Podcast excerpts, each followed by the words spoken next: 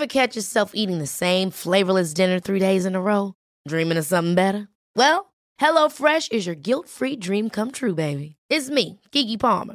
Let's wake up those taste buds with hot, juicy pecan-crusted chicken or garlic butter shrimp scampi. Mm. Hello Fresh. Stop dreaming of all the delicious possibilities and dig in at HelloFresh.com. Let's get this dinner party started. Life is full of what ifs. Some awesome, like what if AI could fold your laundry? And some, well, less awesome, like what if you have unexpected medical costs? United Healthcare can help get you covered with Health Protector Guard fixed indemnity insurance plans. They supplement your primary plan to help you manage out of pocket costs. No deductibles, no enrollment periods, and especially no more what ifs. Visit uh1.com to find the Health Protector Guard plan for you. I'm Sandra, and I'm just the professional your small business was looking for. But you didn't hire me because you didn't use LinkedIn jobs. LinkedIn has professionals you can't find anywhere else, including those who aren't actively looking for a new job but might be open to the perfect role, like me. In a given month, over 70% of LinkedIn users don't visit other leading job sites. So if you're not looking on LinkedIn, you'll miss out on great candidates like Sandra. Start hiring professionals like a professional. Post your free job on linkedin.com/people today.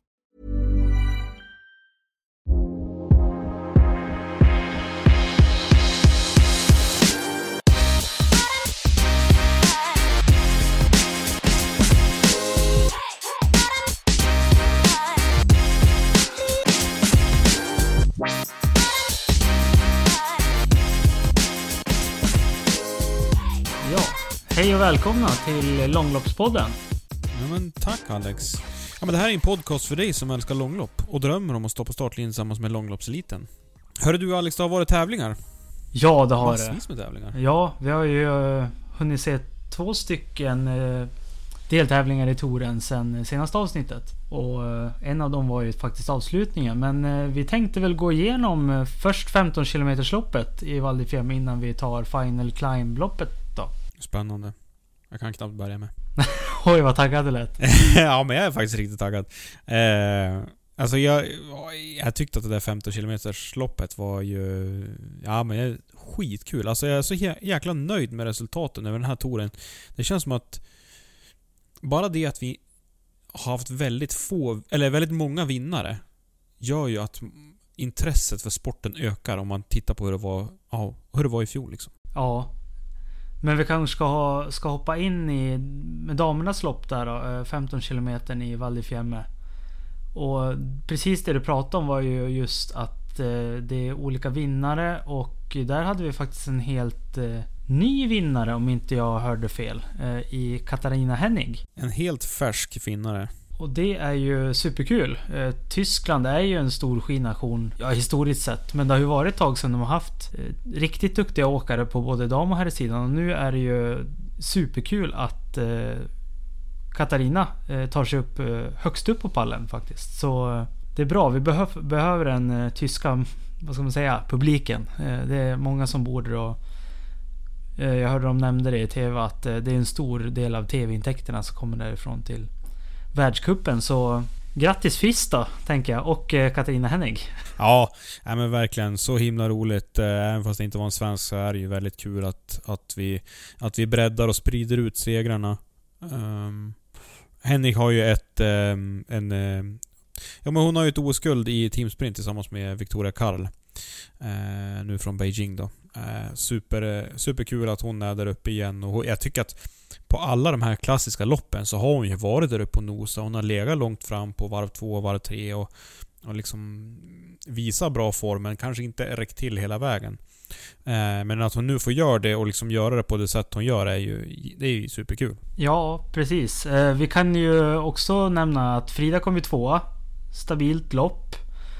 Eh, det är ju som vanligt, det, är det var inga kamelpucklar här i Val di Fiemme, men en puckel har vi ju in mot mål och det är ju precis likadant eh, här att eh, man vill ju inte komma först in mot upploppet. Eh, och jag tyckte Frida gjorde det bra ändå, men räckte ju inte till mot Henning då. Men bra lopp och bra grund mot sista etappen. Och Frida höll ju nästan inte på, på att klara av trean, Kerttu Niskanen. Eh, vi har ju pratat om det finska Valla-teamet flera gånger, men eh, det är hatten av återigen. För de hade riktigt, riktigt fina skidor och det var bara på, på håret att inte Frida fick till det där. Så att, äh, men... Bra av Frida, kanske eh, en liten taktisk miss där ändå. Men ja, det gick ju bra ändå. Eh, nämnvärt också att eh, vi har Rosie Brennan tillbaka i, i, i topp igen. Så hon, hon eh, går in på en fjärde plats. Det är superkul att se. Starkt. Och våran långloppskompis Astrid Öreslind, sjätte plats. Bästa norska. det, det noterar du. Tror hon är den äldsta norskan också. Hon är 88. Äldst och bäst.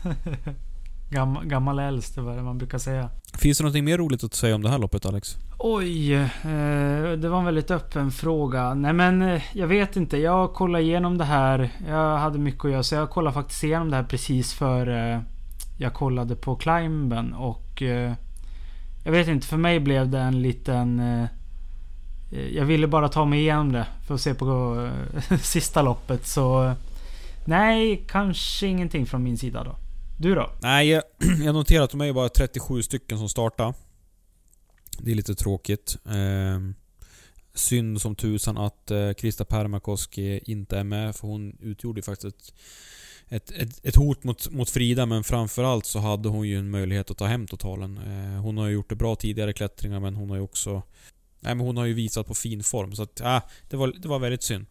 Jag tänker... Eh, det vi måste prata om det är ju att eh, vi har Moa Ilar på 30 plats. Eh, och det tycker jag lite...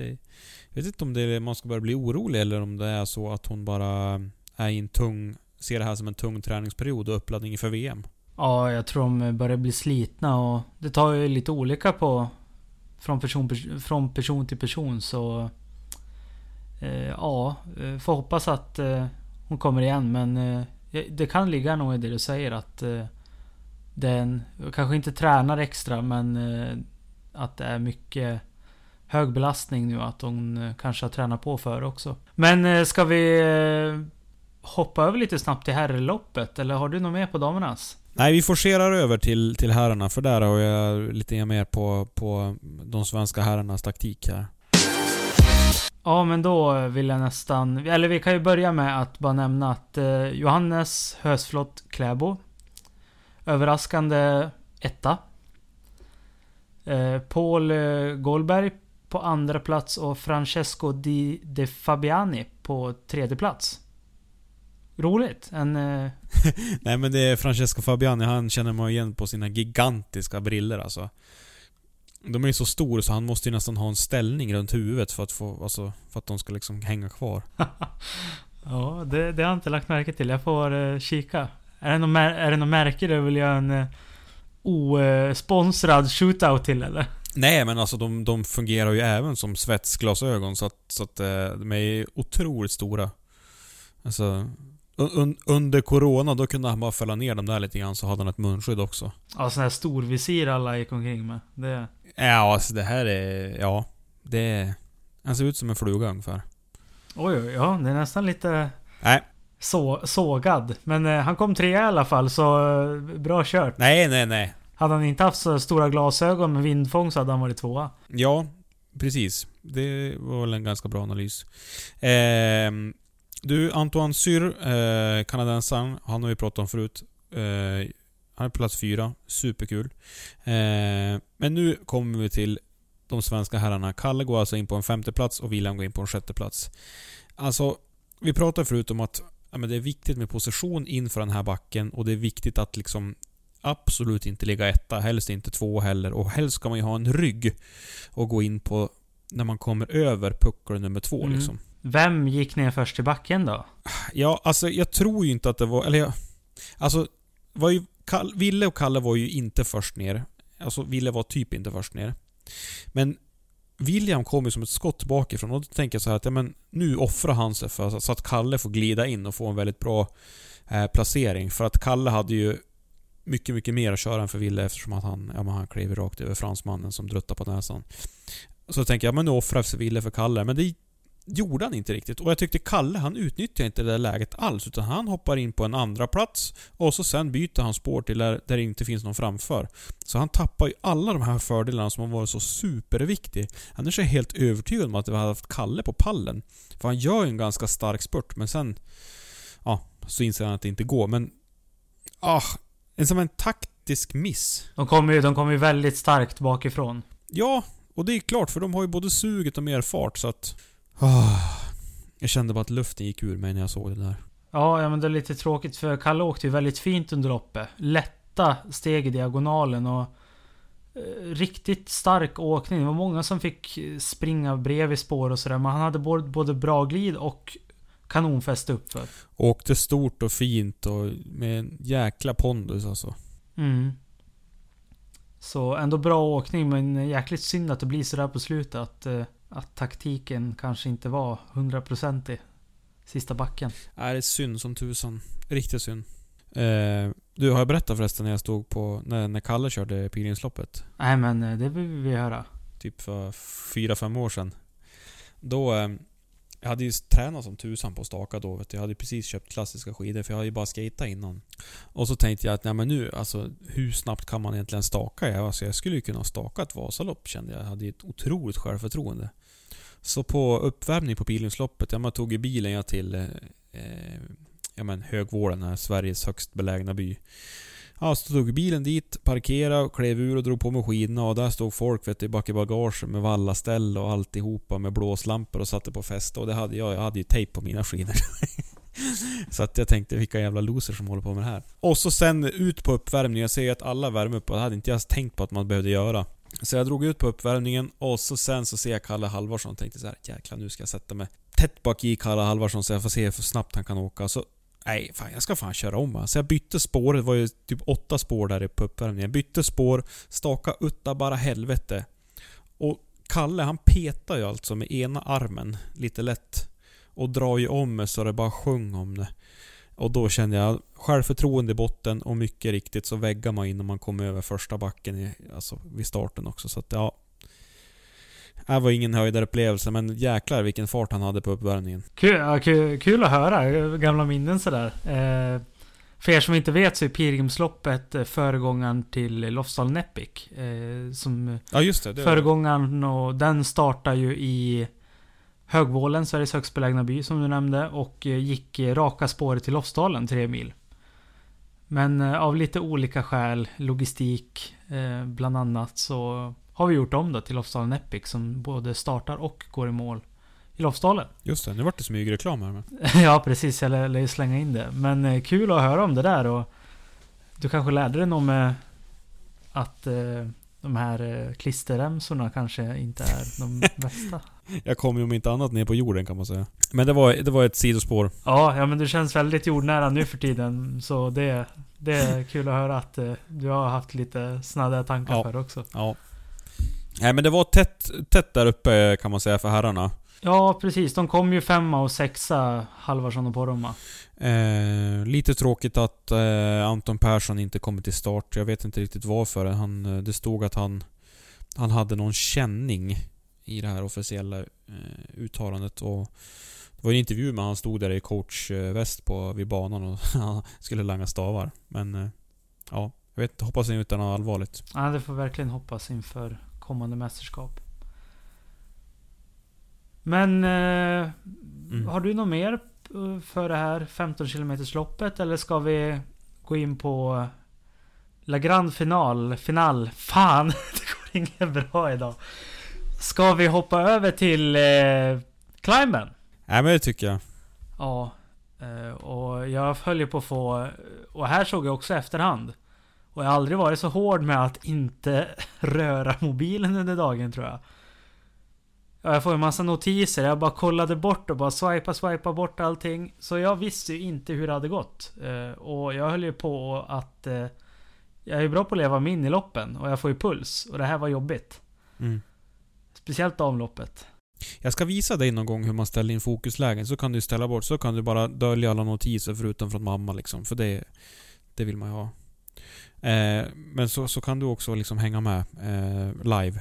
Eller ja, typ live sen då. Ja, nej men det, det, det var en... Ehm, det var en jobbig upplevelse för, för alla att se. Jag tänker på... Om vi börjar med damerna så var det ju en... en eh, ja, det var... Det, man sitter ju alltså... Jag vet inte om du har sett någon gång när folk sitter och, och tittar på Formel 1. Man sitter ju liksom och gärna svänger med. Eh, och det kändes som att man ville gärna upp och köra på ettans växel och stötta Frida när det gick som tyngst alltså. Ja, eh, jag har ju fått kommentarer av eh, familjemedlemmar att jag sitter och gungar med i stakning och eh, skate. Så här med eh, överkropp och huvud. Så det kan ha hänt att det var så igår. Men eh, som vanligt väldigt lugn resa i början. Eh, Det är ju en mil sista etappen. Men det är ju sista tre kilometrarna som är upp för backen. Och ja, lugn fin transport bort till eh, foten av berget. Noterar du någonting väldigt unikt då? Nu, nu, nu, nu är inte en hat, men, men noterar någonting unikt på vägen fram till berget eller? Uh, var att det inte låg en svensk längst fram och drog eller? Precis, det var faktiskt en norsk och hon hette Heidi Weng. Hon gjorde sina första meter längst fram vid klungan då. Eh, Så nu har hon gjort sina för i år. Vi kommer nog inte få se den mer i år då. Men det kan vara bra att notera. Kul i alla fall. ja. Det, det är ju helt rätt faktiskt sett alltså. Hon, hon brukar väl inte ligga fram och dra så mycket. Hon brukar ju kallas för världens bästa hängåkare men, men hon är ju också världens sämsta lok. Okej, ja de går väl hand i hand då. Men eh, ja, hon har ju inte haft den här eh, riktiga eh, toppnivån senaste tiden heller. Så eh, hon har ju ofta inte ens varit där framme. Så ja, men kul. Hon är ju en eh, riktigt bra och, vad, he, vad heter det? klättrare. Så eh, hon ville väl fram och visa sig. Hon, hon visste ju att hon skulle vara i toppen där. Så då kanske det är fint att ha dragit lite också. Mm. Nej men hon gjorde ett kanonlopp. Hon klagade ju lite grann på... Jag läste det, att hon klagade lite grann på de här... Eh, alltså, jag brukar säga stortyskar, men alltså oftast är det ju personer som har en sån här klocka, ett klockspel. Ja, de här som står och måste gunga med, med hela kroppen för att få den där klockan i Exakt. Exakt. gung. Och um, hon blev så störd så att hon fick ont i huvudet sa hon under tiden. Men, men hon, kunde, hon lyckades glömma bort det tills hon gick i mål i alla fall. Okej, ja. Men att hon blev väldigt störd av det och, och inte kunde höra några baktider. Och ja, jag vet inte. De hade ju en ganska övertygande ledning hon och Claudel. Men ja. Det är ju lika för alla och det är lite speciellt lopp. Det går ju att gå snabbare upp för vissa ställen så det är ju... Ja, det är såklart att de kan hänga med och störa dem länge men... Ja, ja, det får hon ta. ja, det får man göra. Eh, Men eh, jag tycker vi bara tar oss lite sakta upp för backen och vad vi har eh, lagt märke till. Vad tror du om det? ja, det låter bra. För jag, jag skrev faktiskt lite kommentarer med när jag kollade på det här och Det jag reagerar på, Frida har ju en ledning inför den här etappen och det är ju massstart nu för tiden så det är inte först upp som vinner utan man måste ju hålla koll på hur stor ledning man har och så vidare. Och Frida har ju, det var över minuten va? Ja, Ner till eh, Tiril Udnäs sväng. Och eh, min första reaktion då i backen det är ju varför går Frida upp och drar och försöker spräcka fältet? jag tror att de försökte spräcka fältet då. Eller, jag, nej jag vet inte. Men jag förstår, hon går ju på. Alltså, hon går ju hårt. Ja. Det måste hon ju själv känna också liksom att nu, nu går jag på. Men eh, jag tänker man hade ju, hade ju kunnat tänka sig att eh, ligga och Eh, bevaka lite i det där läget. Men eh, alltså jättekul att de går på. Så säger ju kommentatorerna också. Jag tyckte de var väldigt överpositiva igår. Vad än de gjorde så var det okej. och lugnt. Men, eh, jag hade ju gärna nämnt där att hmm, hade varit smart att ligga bakom Tiril och bevaka. Vad, eller vad, vad tycker du om min, mina åsikter där? Ja, jag, jag håller med. Alltså jag gjorde också den här analysen med, med kommentatorerna. Att det var, det var eh, klang och jubeltid i glass och ballonger när de kommenterade. Och det kändes som att... Ja, fast det som kablas ut på TV det är ju att Frida får gå jättetungt. Och hon ser ju ut att... Hon ser ut att kollapsa och det gjorde hon ju sen. Men alltså... Ja, det såg ju absolut inte bra ut och... Jag kan säga, jag kände mig absolut inte säker på att hon skulle ta hem det. Sen, alltså det hon gör de sista 800 meterna, det är ju liksom... Ja men det är ju typ bragdguld i min bok. Alltså att hon lyckas ta sig över mållinjen och se ut som hon gör, det är ju vansinnigt bra. Ja, för Frida, hon... Eh, vad ska man säga? Hon blir ju tröttare och tröttare och klappar ihop. Eh, Heidi Weng och eh, Delphine Claudel kommer ju kapp och går förbi. Och sen börjar det rassla till ordentligt och det kommer fler och fler och Frida börjar kränga med överkroppen, tar helt slut. Men hon har ju en skalle som ingen annan.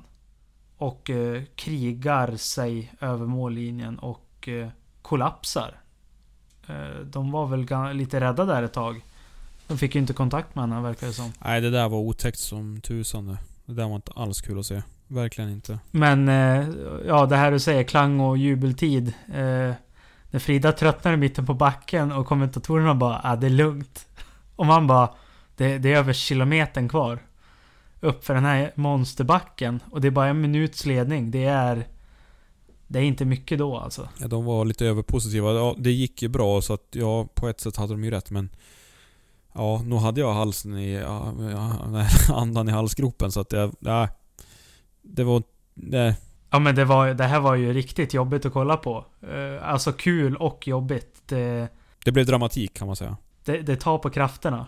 Nej men sen tycker jag att... ehm, att både Delfin Claudel och Heidi Weng gör ett alltså, kanonlopp som...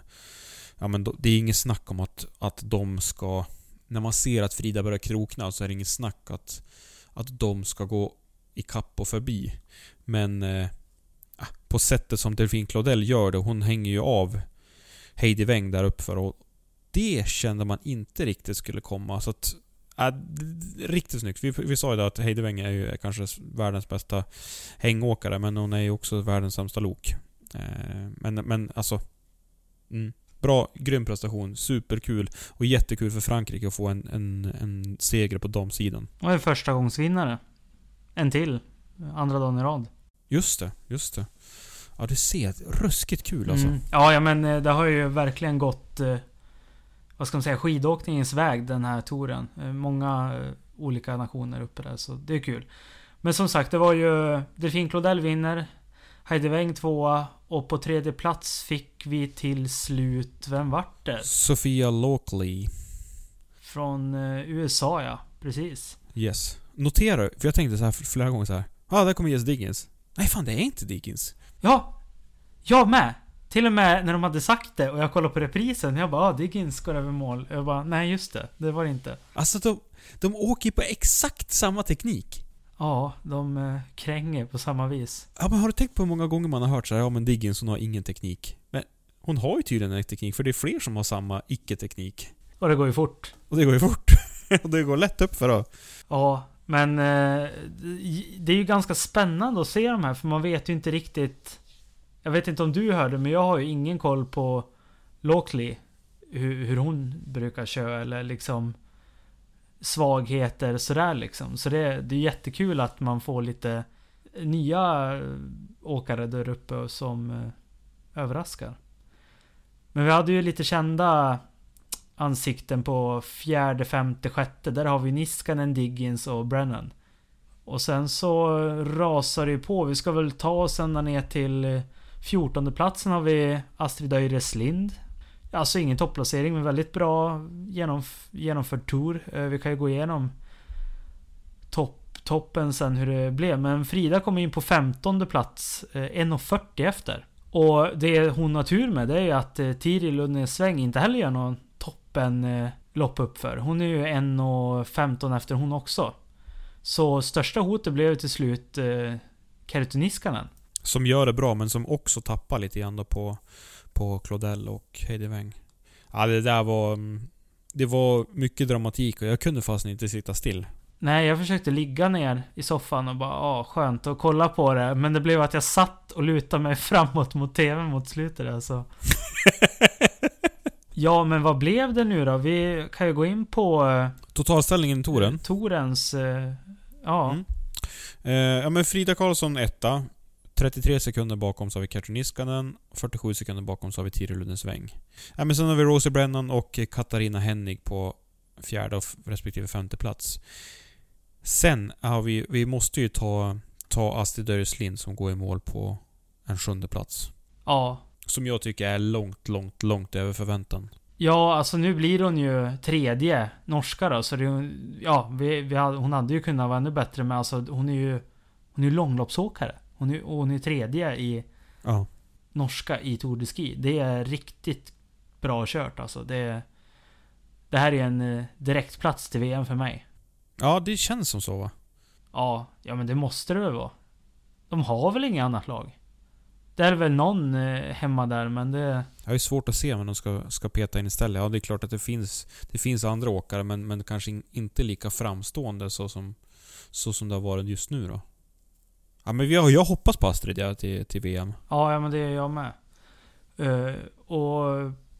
Ja, ja men jag, jag tror hon får en plats. Det tror jag. Hon kör så pass bra, stabilt också. Så att... Eh, sen vet jag inte vilka lopp då. Hon vill ju åka fem milen så... Hoppas hon får åka den då åtminstone. Eh, men eh, det, jag vill tillbaka till eh, topp tre där. Alltså det är bara 33 sekunder till Niskanen. Alltså hade det varit 200 meter längre till mål. Hade det räckt då? Eller, eller är det huvudet på, Fri, huvudet på Frida Karlsson kanske räcker längre än så men... Ja det, det där det blev riktigt spännande. Jag tror inte... Det är det som är lite synd med att ett masstartstopp. För det är svårt att hänga med på hur tight det faktiskt blir. När folk tröttnar och man måste hålla koll på tider och det är ju mycket kommentatorerna och grafiken i TVn då som ska uppdatera en på det. Men det hade ju, det här, hade det här varit en eh, jaktstart så, så vet jag inte alls hur det Det hade ju inte blivit samma resultat tror jag. Men den hade jag velat se. Det hade varit riktigt jobbigt alltså. Nej. Ja, det hade varit... Ja, jättejobbigt hade jag. vet inte om jag hade velat sett det, för det där var... Det räcker det där vet. Det är som att föda barn alltså. Man blir ju... Ja... Man har ju nerverna utanpå kroppen. Ja, men jag tycker vi, vi ska ju ge Frida en applåd. Grymt jobbat. Eh, vinner Tour de Ski andra. Eh, andra svensk någonsin. Vi har aldrig haft någon eh, herre va, på översta delen av pallen. Och senast och första vinsten, det är ju Charlotte Kalla och det är ju 15 år sedan. Det är hyfsat det. Sug på den. Alltså det har tagit... Det är 15 år sedan. Jag börjar känna mig gammal. Och jag är ju... Nej, jag måste ju ha varit Pjuklarv. 10 år. Och jag kommer ihåg när jag såg det där. Ja. Ja. Nej, men jag kommer ihåg att jag satt och tittade på det där med familjen. Så det, det satt sig. En annan sak man slås över det är också vilken otroligt framgångsrik och lång karriär Charlotte Kalla hade. Ja, men... eh, Eftersom Ja, att hon la i fjol. Och hon slog ju igenom på Tour de Ski då också. Så det är ju 15 år sedan hon startade sin eh, kä- kändis, kändisskap som skidåkare då, kanske man ska säga. För hon, hon vann ju sin första världscup under den touren. Var det då hon vurpa och klev upp och bara Fan! Är det då det? Jag vet inte, det kanske det var. Eh, Jag vet inte, det är ju ett eh, historiskt ögonblick i svenska skidhistorien tycker jag. Det, Det är där någonstans i alla fall. Ja. Ja men det, det, vi får väl djupdyka. Vi har ju så mycket olika avsnitt på gång nu känner jag så att vi får ju nästan börja skriva en liten antecknings... Anteckning om vad vi ska prata om. Vi får ju ta ett Charlotte Kalla avsnitt sen och... Ja, eller ja vi är ju långloppspodd men vi kan väl göra avstick såklart. Det här är ju ett avstick så att... eh, men du, om, om vi ska... Vi, vi pratar lite grann om Astrid och nu är vi inne på avsticken här. Eh, Ida Dahl hon bryter ju touren eh, för två etapper sedan. Eh, deltar ju inte på, på de sista etapperna. Det är lite tråkigt men jag, vi var inne på förra gången att vi tycker ändå att det var rätt beslut att hon hoppar av för att satsa på långloppen. Ja men det tycker jag väl. Tycker hon, kän, känns det bäst för henne så go for it. Alltså... Hon har väl ändå också chans till en... Nu vet jag inte ens om hon vill ha det, men en, det, hon har ju åkt så pass bra så att hon ska ju i alla fall övervägas för en svensk VM-start. I alla fall vara med i snacket. Jag vet inte om hon är lika självskriven som jag tycker Astrid är, men eh, hon åkte ju väldigt bra i touren och ja, på en fem mil, varför inte? Mm, ja, jag delar hela det resonemanget. Um, en annan, vi måste bara nämna det. Eh, en annan som är i, i princip samma läge är ju Alvar Mylback. Det var ju juniortävlingar i Lycksele eh, i helgen som var. Såg du det? Det har jag inte sett. Och där så var det ju eh, Alltså det kan man ju säga är den inofficiella uttagningen till JVM. Och eh, Alvar Mylback har ju varit liksom öppen med att han ska satsa på JVM i år. Eh, och kommer då liksom rata Ski Classics då för, för JVM, till, för, till förmån för JVM.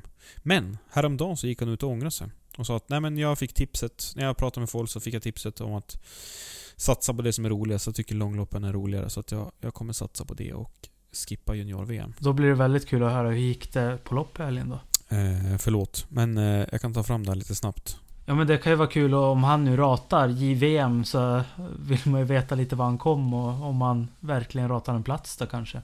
Ja, alltså om man tittar på slutet eh eh, eh, eh, eh, så har vi Anton Gran. Ingen jag känner till. Erik Bergström, plats två.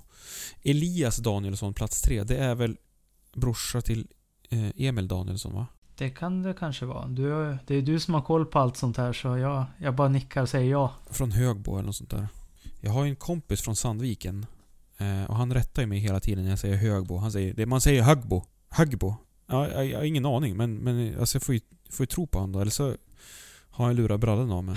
Hagbo. Elias Danielsson är alltså... Ja. Emil Danielsson, det måste ju vara... De åker ju båda för Högbo, eller Högbo då. Så att vi, vi kan väl slå fast att de är bröder. Skitsamma. Eh, men i alla fall, väldigt, väldigt kul att eh, Alvar Mylback väljer Ski Classics, tycker jag. Ja men tycker han det är roligast så ska han ju göra det. Det är som de säger. Men han har ju fått otroligt med uppmärksamhet inför, så att det känns som att han bidrar med mycket... Han, han blir ju lite en magnet för media också. Ja men att det är en uh, ung lovande skidåkare som väljer långlopp. Före traditionella åkningen. Det, Mm. det är en frisk fläkt. Ja, det känns... Eh, det känns som ett kvitto på att långloppen gör någonting lite bättre. Ja, kanske. Det, eller ja, det är väl det vi tycker men... eh, ja, jag, jag hoppas ju såklart att vi ska få fler såna här som väljer långlopp. Det behövs. Inte bara att det kommer åkare som, som väljer att kliva över när de blir äldre utan att vi har yngre förmågor som kanske är lite bättre på de längre distanserna och då förstår att ja men då kanske jag har mer att hämta från långloppstouren än att eh, åka lite, ja om vi ska kalla dem halvlånga 15 km och 10 km i, i världscupen som kanske mer är som en uppvärmning för en långloppsåkare så ja, tiden kommer visa. Hoppas att det kommer fler. Ja, men nu tycker jag att vi går över på eh, climben för herrar. Verkligen. Det såg ju länge ut att bli en, eh, en sån där pall man inte vill ha.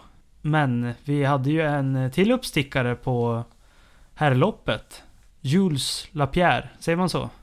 Jag- tror att kanske är Schultz, eller... Ja men vi kan säga... Jules. Ja, jag vet inte fan. Jules Lapierre. Skyll. Vi kan kalla honom för Lapierre bara. Jules Lapierre. Ja, Lapierre. Kommer trea. Fantastiskt kul. Fantastiskt kul. Ja men jag håller med. Eh, framskjutna placeringar för fransmännen i de här klättringarna. Hu- Hugo Lapalus är ju sjua också. Ja, och Paris 10. Li- lika mycket norrmän som fransmän topp 10 kan man säga. Ja, vi, vi börjar lite från andra hållet här nu då på herrarnas lopp än damernas men eh, det, det var en lite tyngre eh, Man kanske inte ville gå ända ner från foten av backen ända upp nu för det var ingen sån här svensk dag direkt Nej eh, och följa det här loppet. Eh, William 12 stabilt. Det eh, kanske hade önskat lite till. Varken Bu eller bä. Jag vet inte om du såg någon taktik och sådär.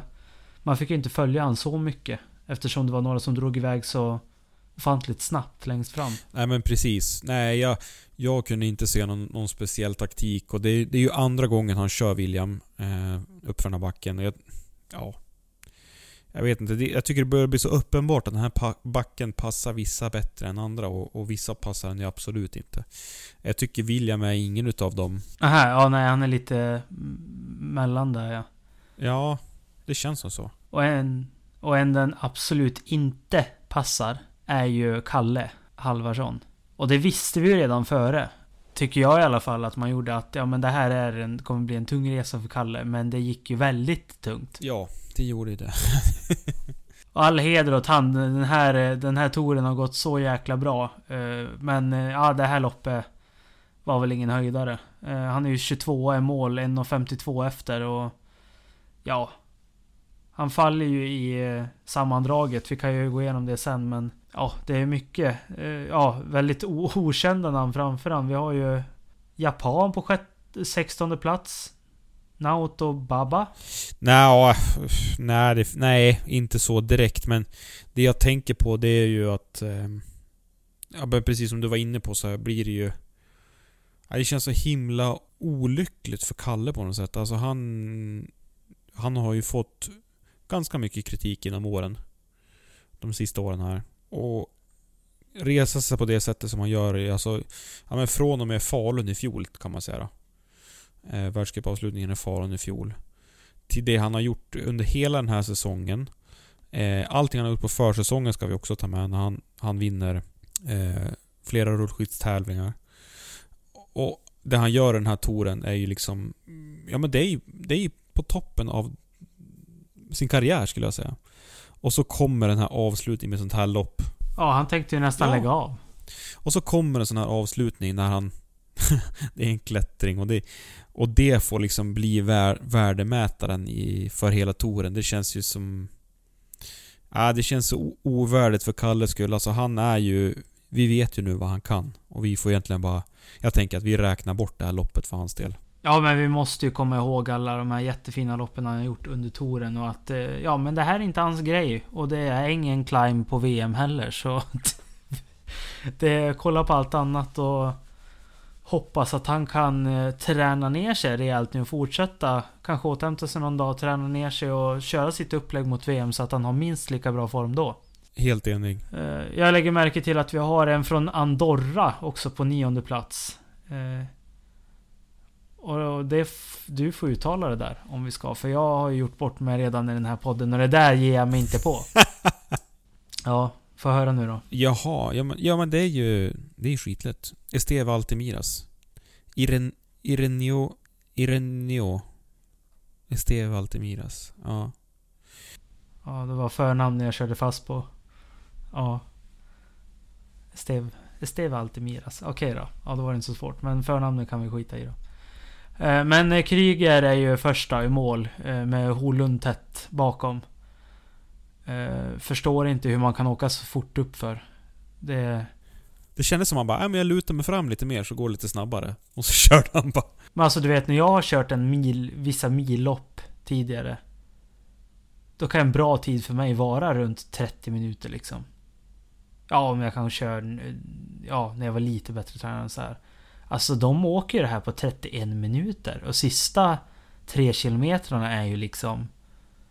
Vad är snittlutningen sa de? 13 procent va? Och som brantast var det 28. Det är 28 höjdmeter du plockar per 100 meter. Det är ju som att klättra upp för en jävla stege. Ja, det är ju scrambling liksom. Ja. Lätt klättring. Och de där tiderna. Ja, man ska ju man ska komma ihåg att det är ju en, en lättare sällskapsresa fram till backen, men sen är det ju... Sen börjar helvetet liksom. Ja, men eh, det var väl heller ingen jätteskräll att Kryger skulle ta hem det där, tänker jag.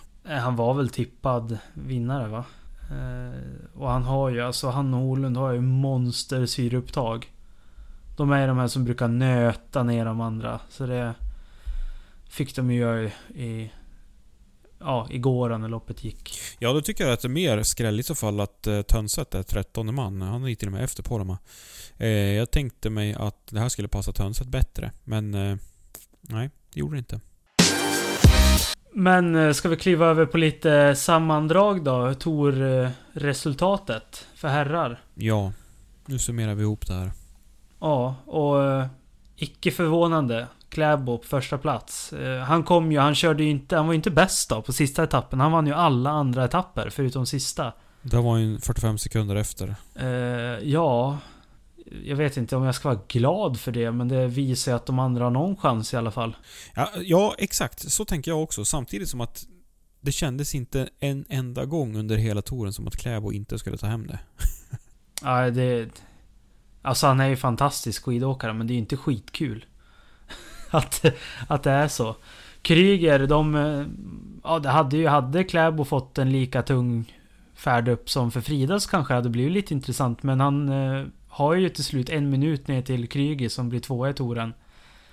Och så är det ytterligare dryga 20 sekunder ner till eh, Hans Christer Holund då. Eh, så ja, trippelt norskt. Jag tänkte ju där att, att eh, Golberg hade ju pallplatsen i en ask. Men han, han tappade ju han också. Nej men jag tänkte att Golberg han hoppade ju in på Kalles plats. Men så vart det ju inte. Ja, nej. Eh, man fick ju matcha lite där mot eh, Kalle och det blev väldigt tajt till slut också. Vi har ju Pellegrino på en fjärde plats då. Eh, 1.44 efter. Eh, Paul Gålberg på femte, 2.05. Och så ynka fyra sekunder efter Paul Gålberg har vi Kalle Halvarsson. Men han hade ju lite tiondelar på sin sida också för han har ju faktiskt sju röte, sju tiondelar bakom. Så det ja, lite tur ändå då. Men eh, sexa, ja stabilt men han är värd mycket mer. Med tanke på att han har kört i touren. Eh, det är det sista som gör att det blir lite tråkigt. Han hopp, ja, ramlar ju ner några placeringar från andra platsen han hade inför då. Men eh, ja, vad, hur sammanfattar vi herrarnas tour? Jag vet inte. Ja, jag skulle vilja säga att eh, inte så oväntat att eh, Johannes tog hem det här då. Men däremot så är jag lite förvånad och lite, lite skrajsen över alltså, våra sprintherrar. Jag tänker både Johan Häggström och Oskar Svensson. Johan Häggström kanske körde lite bättre då, men, men Häggström han övertygade... Eller Oskar Svensson han, han imponerar inte alls och jag blir liksom lite fundersam. Han, det här var ju hans chans. Han har ju alltid kört bra här i Elitoren så att... Jag är lite smårädd inför VM. Jag... Anton Persson bryter och ja... Ja, ingen riktig form men... Vad är det som händer? Svensson har ju varit mästerskapsåkare. Har jag för mig i alla fall. Nog brukar väl han eh, kliva upp några snäpp. Då men... Ja, nej men jag håller med dig. Det känns ju... Ja, alltså vi har ju Kalle då. Som verkar köra, kunna köra bra på allt. Men... Eh, ja, jag vet tusan liksom i... Vad, vad hans största chanser är i VM och om man kanske ska... Om man kör allt eller hur han gör, jag har ingen aning. Det, det sliter ju precis som den här touren om du ska köra alla lopp. Och tar man bort... Eh, tar man bort eh, tre minuter från Williams tid så är ju han faktiskt på en nionde plats. 15 sekunder före Tönset så att... Mm. Synd att han fick det där tidstillägget men ja. Ja. Högt och lågt för Sveriges del kan man säga på här sidan. Ja, ja precis. Men... Nu tycker jag vi blickar framåt. Har, har du något mer att tillägga på Tour de Ski eller ska vi bara Ja, tacka för att vi fick eh, köra in oss och prata lite extra de här dagarna och komma igång. Jag har ju ny mick det här avsnittet. Jag hoppas att det hörs. Eh, ja, vi kommer väl fortsätta nu framöver och lägga ut ett avsnitt i veckan och kanske vi ska lova. Eller vad tror du Max? Nej, men nu Alex, nu tycker jag vi blickar framåt här. Eh, och vi har ganska mycket att blicka framåt mot.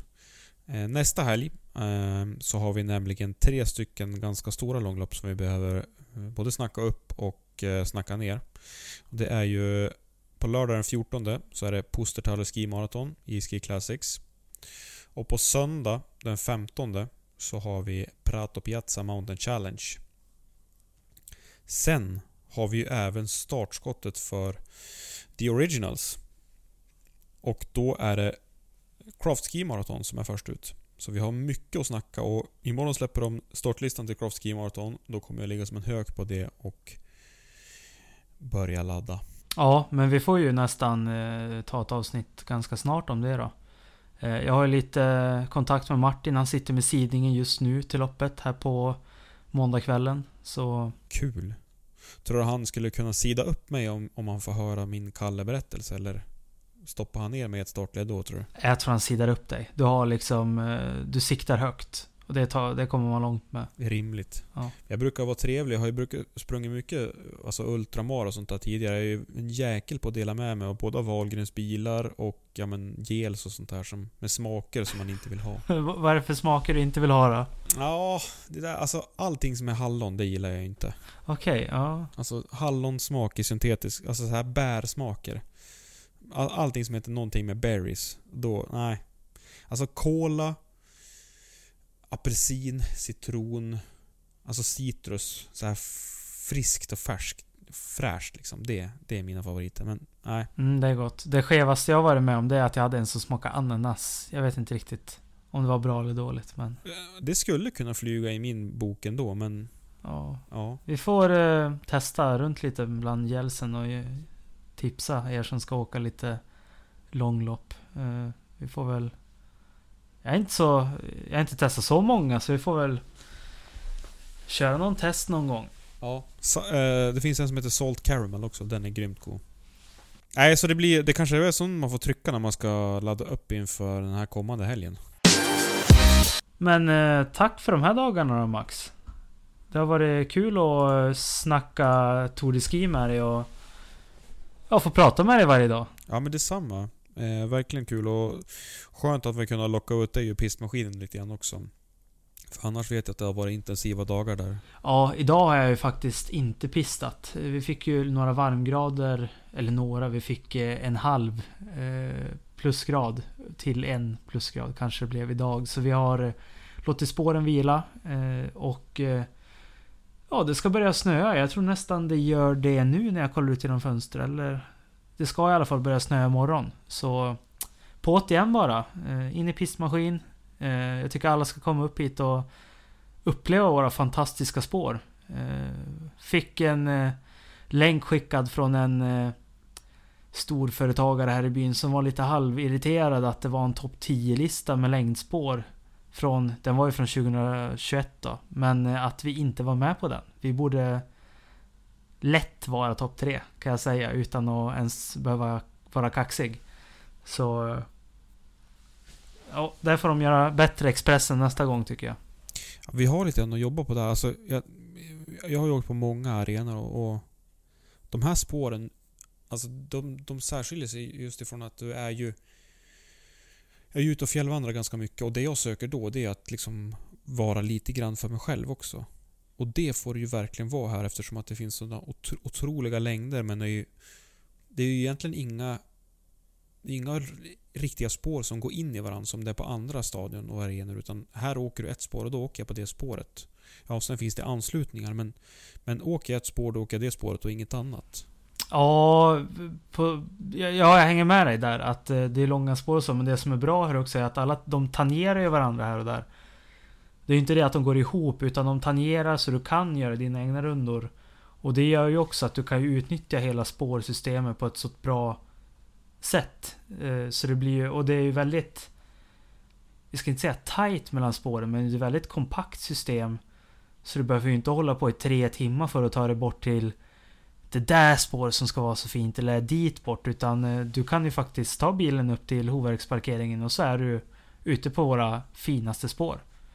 Och även fast du säger att det är tight så är det ju terrängen och liksom vyerna skiljer sig oerhört mycket från spår till spår så att Ja, det, det, jag väljer ju ofta spår utifrån vad jag vill se. Jag vill se skog, eller om jag vill se fjällbjörkskog, eller om jag vill se fjäll, eller om jag vill se... Ett eget avsnitt det där. Det där är ett eget avsnitt. Men du Alex, nu är det dags att runda av för nu eh, har vi snart uppe i en timme. Vad... ehm, jag tänker att vi återkommer i slutet på den här veckan när vi snackar upp eh, de här tre loppen som vi pratade om då. Ja, det kanske passar med torsdag, fredag någon gång då och släppa det så kan man eh, käka lite chips, kanske knäppa en kall och lyssna på det inför när man har kommit hem från jobbet på fredagen där. Mm, det vore grymt det. Ja. Nej, vi får inte göra det. Vi har ju Men fullt du, upp. Så- Vad lyssnarna? Ja, alltså. ja. Alltså, don't drink and sappa på TVn. Det, det blir tufft den här helgen. Ja, ska vi sitta med anteckningsblocket och hänga med vad som händer? Ja, typ. typ. Ja. Nej, men superkul att de livesänder Craft Ski Marathon. Det, det har vi ju inte snackat om, men det ska ju bli, det ska bli otroligt kul att se. För det kommer ju även Lofsdalen Epic göra. Eh, Och det kommer ju förmodligen, vad jag har förstått, eh, vara samma teknik. Här ska det bli superkul. Ja, eh, jag pratade lite med Martin om det där och det är väl lite en eh, testomgång nu då, Kraft, Craft. Han är väl ganska öppen med det att det här är ju efter deras resurser och en test lite vad som går att göra och hur bra det blir. Så det ska bli jättekul att få se hur resultatet av filmningen blir och om det om det får fram atmosfären och hur det går i loppet på ett bra vis. Ja, det ska bli jättekul. Och eh, vi, kan väl, vi kan väl puffa eh, för en länk när vi lägger upp nästa avsnitt, tänker jag. Ja, men det tycker jag. Det kan vi göra om. Men eh, jag tycker vi bryter där. Vi fortsätter ju bara hitta på nytt att prata om, men vi får spara lite till nästa gång. Nu har vi svamlat färdigt. Men du Alex, tack så hemskt mycket för idag och vi ses eh, igen om några dagar. Tack själv, det gör vi. Och tack till er som har lyssnat.